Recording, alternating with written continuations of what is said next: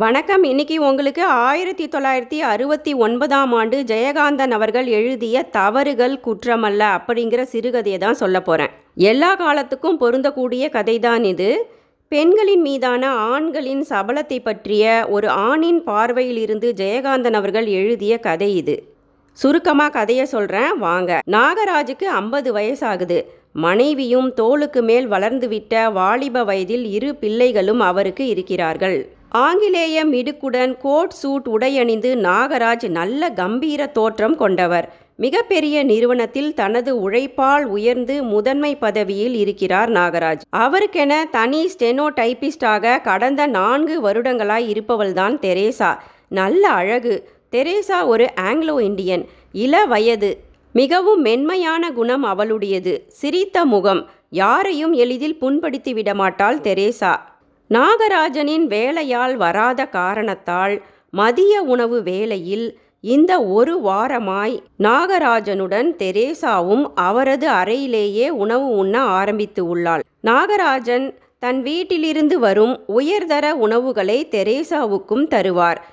தினமும் இந்த ஒரு வாரமாய் உணவு சாப்பிட்டு முடித்து இருவரும் பல விஷயங்களை பேசி கொண்டிருக்கின்றனர் இளம் தெரேசா மனம் திறந்து தனது ஒரு காதல் தோல்வியை கூட தனது பாஸ் ஐம்பது வயதான நாகராஜனுடன் நட்பாக பகிர்ந்து கொண்டு விட்டாள்.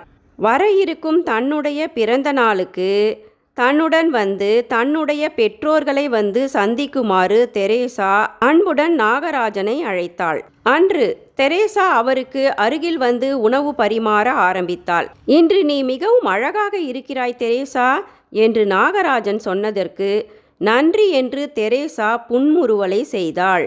நாகராஜனுக்கு அவளுடைய அந்த சிரிப்பு முகப்பொலிவு காதல் மோகனத்தைப் போல தோன்றியது.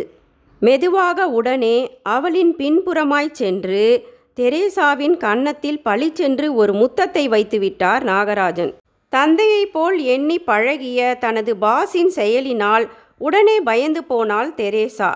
உதறிக்கொண்டு தூரச் சென்று நின்றாள். மன்னிக்கவும் எனக்கு இதில் உடன்பாடில்லை. நான் வருந்துகிறேன் என்று வெடுக்கென சொல்லிவிட்டு சென்றுவிட்டாள் தெரேசா. நாகராஜன் யாரையும் எப்போதும் கட்டாயப்படுத்தியதில்லை. தனது அறையில் நீண்ட நேரம் செய்வதறியாது உட்கார்ந்து விட்டார் நாகராஜன்.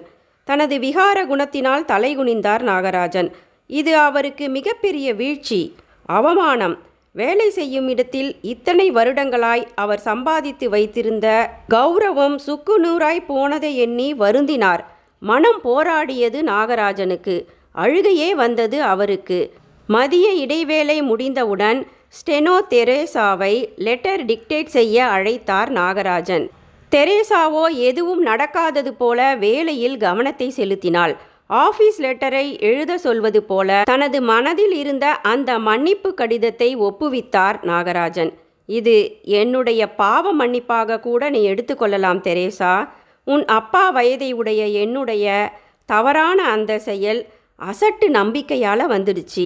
என்னை நானே சுய பரிசோதனை செஞ்சு பார்த்ததுல இது ஒரு வியாதியை போல இருக்கு. இப்படி விருப்பமில்லாத பெண்ணை தொட எண்ணுவது முதன்முறையல்ல இது. சினிமா தியேட்டரில் கூட்டத்தில் தெரியாத அருகில் நிற்கும் அபலை பெண்களிடம் இப்படி பல முறை நான் நடந்து கொண்டிருக்கிறேன். தெரிந்த பழகிய ஒரு பெண்ணிடம் இப்படி நடப்பது இதுவே முதன்முறை. இது ஒரு வியாதி போல்தான் உள்ளது. இந்த எனது வியாதியை என்னை உன் தகப்பனைப் போல எண்ணி மன்னித்து விடு தெரேசா. இல்லை ஏதும் தண்டனையாவது கொடுத்து விடு எனக்கு. இல்லையேல் என் மனசாட்சியே என்னை கொன்றுவிடும் என்றார் நாகராஜன். இப்போது தெரேசா நாகராஜனுக்கு பதில் சொல்ல ஆரம்பிக்கிறாள். நீங்கள் சொன்னது போல இது ஒரு வியாதி எனில் அதற்கு தண்டனை தேவையில்லை. மன சிகிச்சைதான் அவசியம். தவறை நீங்கள் உணர்ந்து மனதார மன்னிப்பு கேட்டுவிட்டீர்கள். இது தவறுதான். குற்றமல்ல. தவறை எந்த வயதிலும் திருத்திக் கொள்ளலாம். உங்களுக்கு குற்ற உணர்வு தேவையே இல்லை. உங்களை மன்னிக்க மட்டுமல்ல. நடந்த அந்த நிகழ்வை நான் மறந்தே விடுகிறேன். எப்போதும் போல நாம் வேலையில் கவனத்தை செலுத்தலாம் என்றாள் தெரேசா. அவருடைய மனபாரமே இறங்கி போனது. மனம் நிம்மதி கொண்டது நாகராஜனுக்கு. மாலை வீட்டுக்கு வந்தபோது சொற்ப பணத்தை திருடிவிட்டு போன வாரம் ஓடிப்போன ஏழை வேலையால் கண்ணையா இப்போது திரும்ப வந்திருந்தான். வேலை கேட்டு மன்னிப்பு கோரினான் கண்ணையா. இனி இவ்வாறு செய்யாதே கண்ணையா.